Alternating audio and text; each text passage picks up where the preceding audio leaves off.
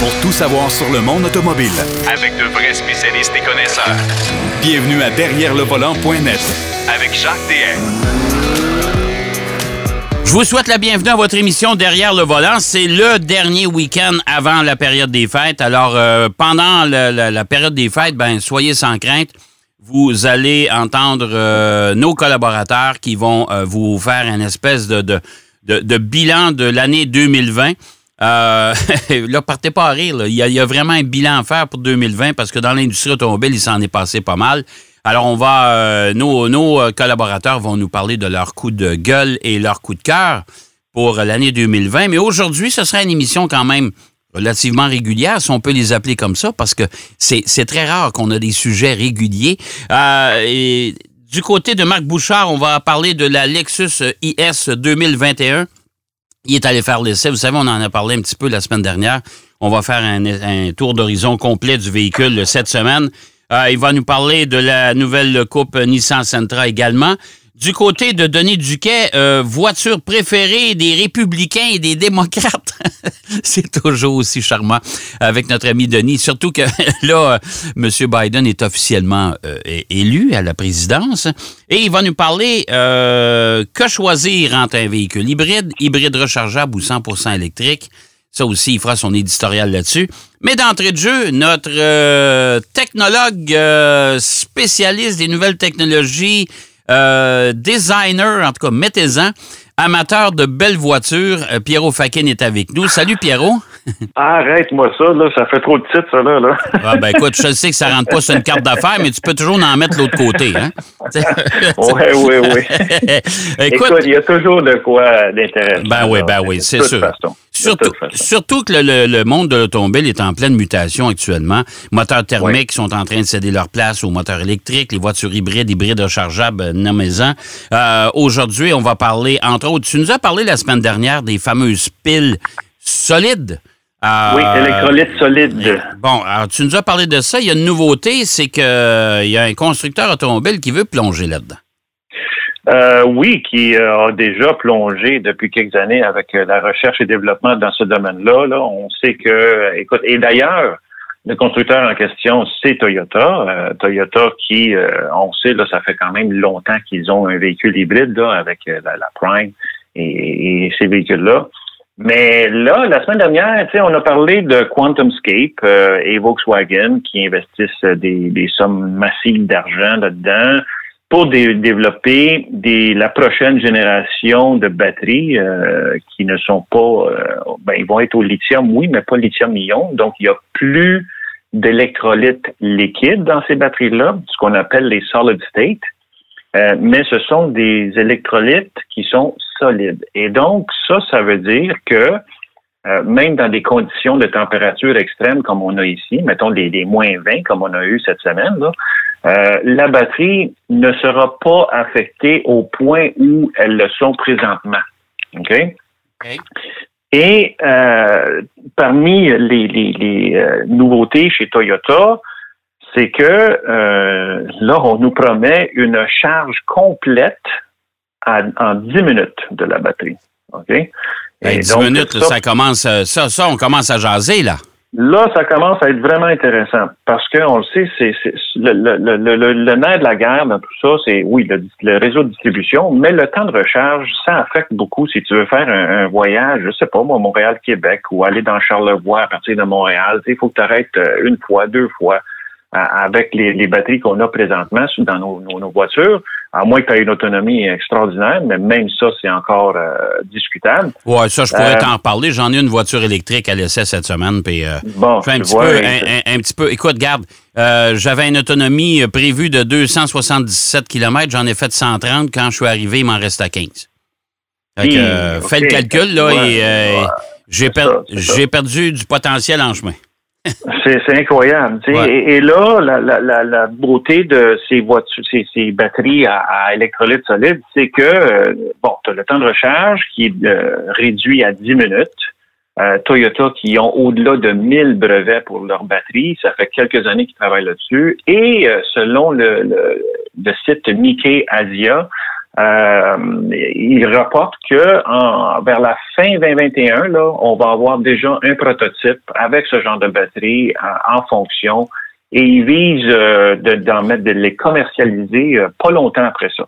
Alors, je pense que, écoute, tous les constructeurs s'en vont dans cette direction-là. les gens, je dirais aux gens qui magasinent aujourd'hui des, des voitures électriques, si vous pouvez attendre une année ou deux, euh, vous allez voir le, choix va être encore plus euh, plus diversifié et vous allez avoir des technologies encore plus avancées où justement vous allez avoir non seulement une autonomie plus grande, mais un temps de recharge beaucoup euh, moindre. Ben, écoute, moi, je compare, je compare toujours, Pierrot, euh, la voiture électrique d'aujourd'hui, c'est un peu comme l'évolution d'à peu près toutes les technologies. Moi, je me souviens, euh, quand j'étais petit, quand mon père avait acheté une télévision couleur. Exemple. Eh oui, hein? oui. et que et c'était quand même assez particulier parce que c'était pas toutes les émissions qui étaient en couleur.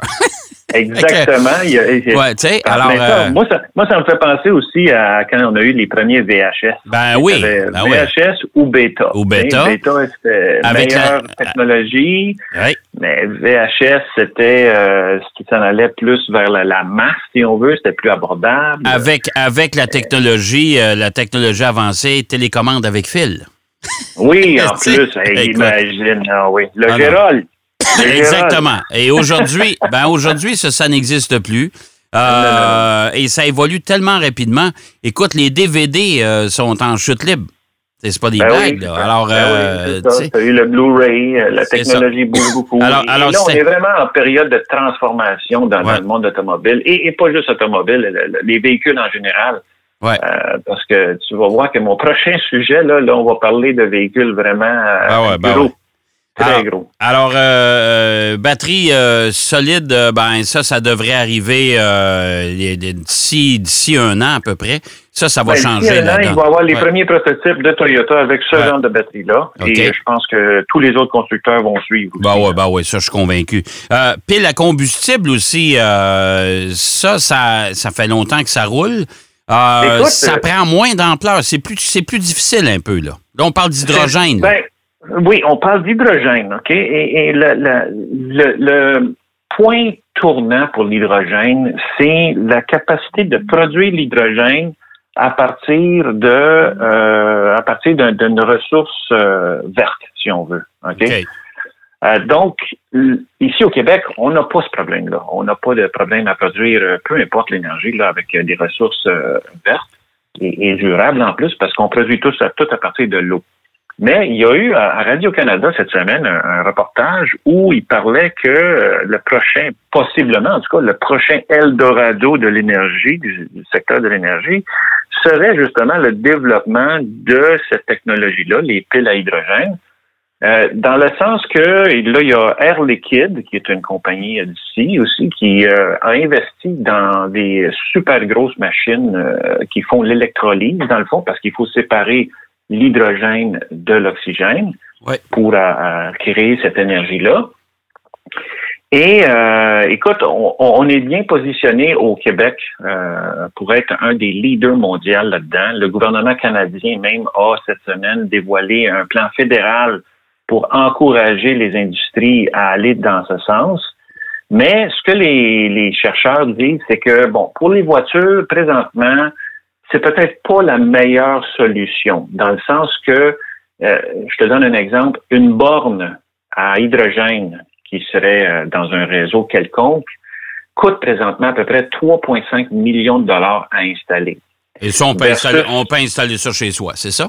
Oui, mon Dieu, ouais, c'est ça. Là. Oui, oui, tu as besoin d'acheter d'acheter pas bien des billets de loterie. Oui, oui, tout à fait, tout à fait versus une borne euh, électrique qui est euh, une coupe de centaines de milliers de dollars. Là, fait que c'est, on n'est pas dans le même registre.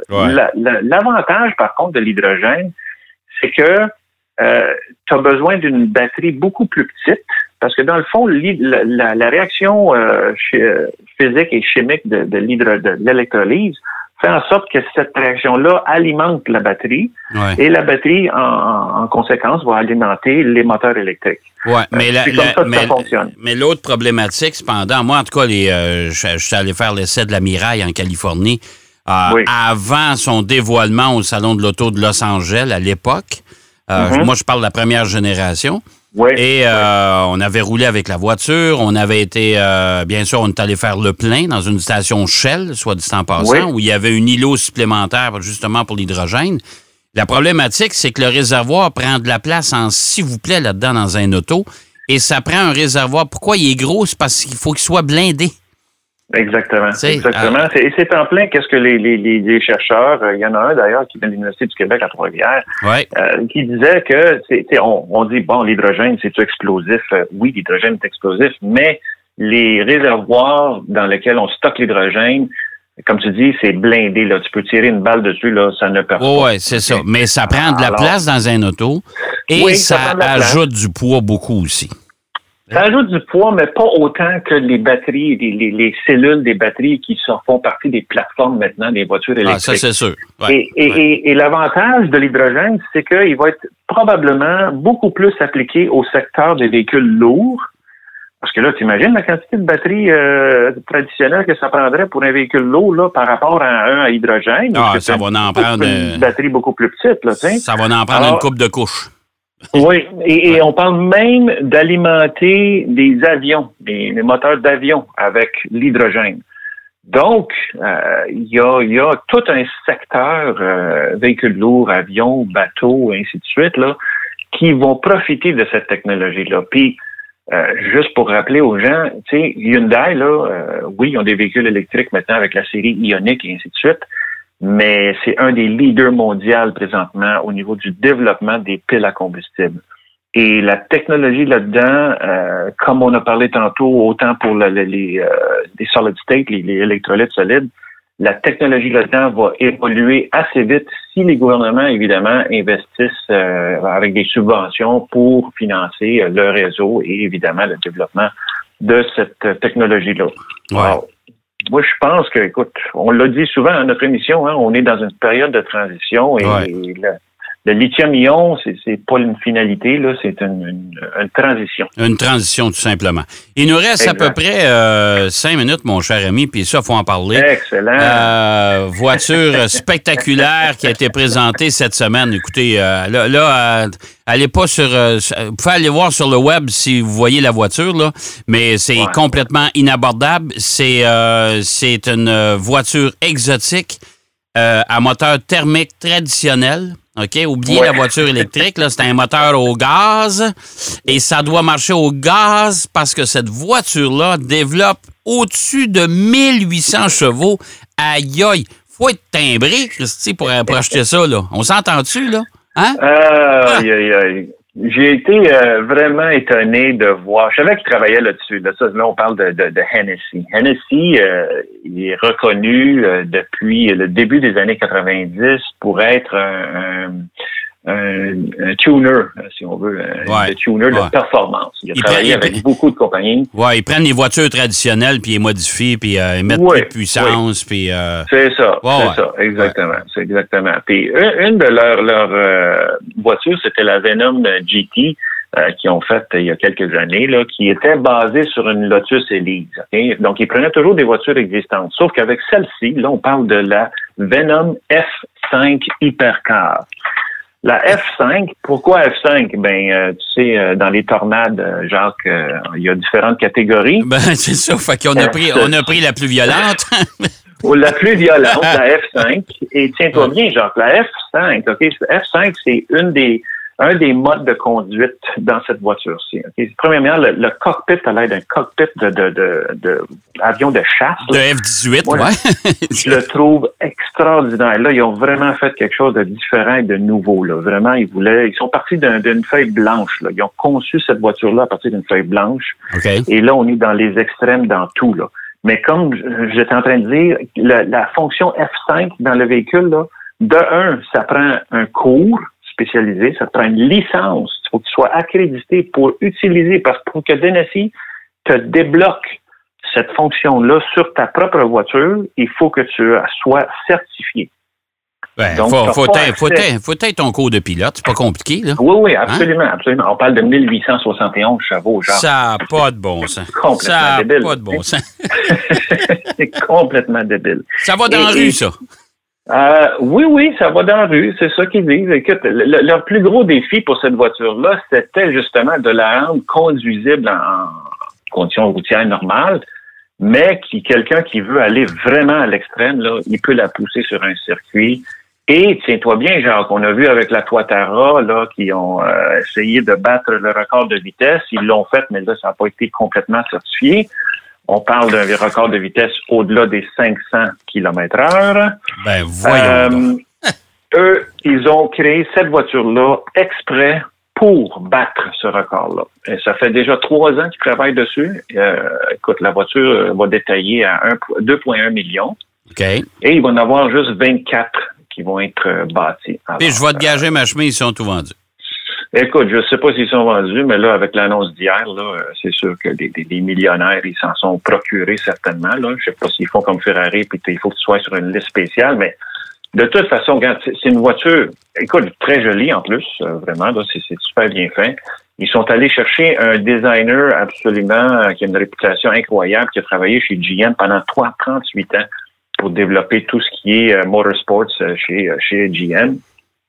Et là, vraiment, là, comme je te dis, le cockpit intérieur, il y a vraiment l'air d'un avion de chasse. Beaucoup de fibres de carbone. La coque de carbone où tu as les deux sièges qui Ouais. sont dans cette voiture-là ne pèse que 190 livres. Ça n'a pas de Alors, euh, c'est d'une rigidité extrême, c'est d'une légèreté aussi. La voiture au complet pèse sous les 3000 livres. Alors, euh, j'ai juste hâte de voir quand ils vont essayer d'homologuer. Ils ont dit dans la première moitié de 2021, ils vont essayer ben, de faire ce record de vitesse. J'ai bien hâte de voir ça. Écoute, ça n'a pas de bon Je sens. vais, mettre, je vais mettre quelques photos sur Ouais, notre site Facebook. ok. Allez voir ça, Eh, c'est eh. vraiment débile. là. Excellent. Hey, merci, mon cher Pierrot. On se reparle la semaine prochaine, bien sûr. Pour et contre, euh, année 2020, on va faire notre Oui. bilan, bilan annuel sur le plan technologique, design et compagnie. Ça marche? Avec plaisir, Jacques. OK. Bonne semaine, Pierrot. À toi aussi. Alors, Pierrot Fakin qui nous parlait de, de- de- de nouvelles technologies et à l'autre bout du spectre, une voiture absolument hallucinante avec 1871 chevaux sous le capot. Aïe, aïe. Euh, on va aller faire une pause si vous le voulez bien. Au retour, est-ce, qu'est-ce que les, euh, quelles sont les voitures préférées des républicains et des démocrates aux États-Unis? Ça, ça sent le Denis Duquette. Derrière le volant. De retour après la pause. Pour plus de contenu automobile, Derrière le volant.net.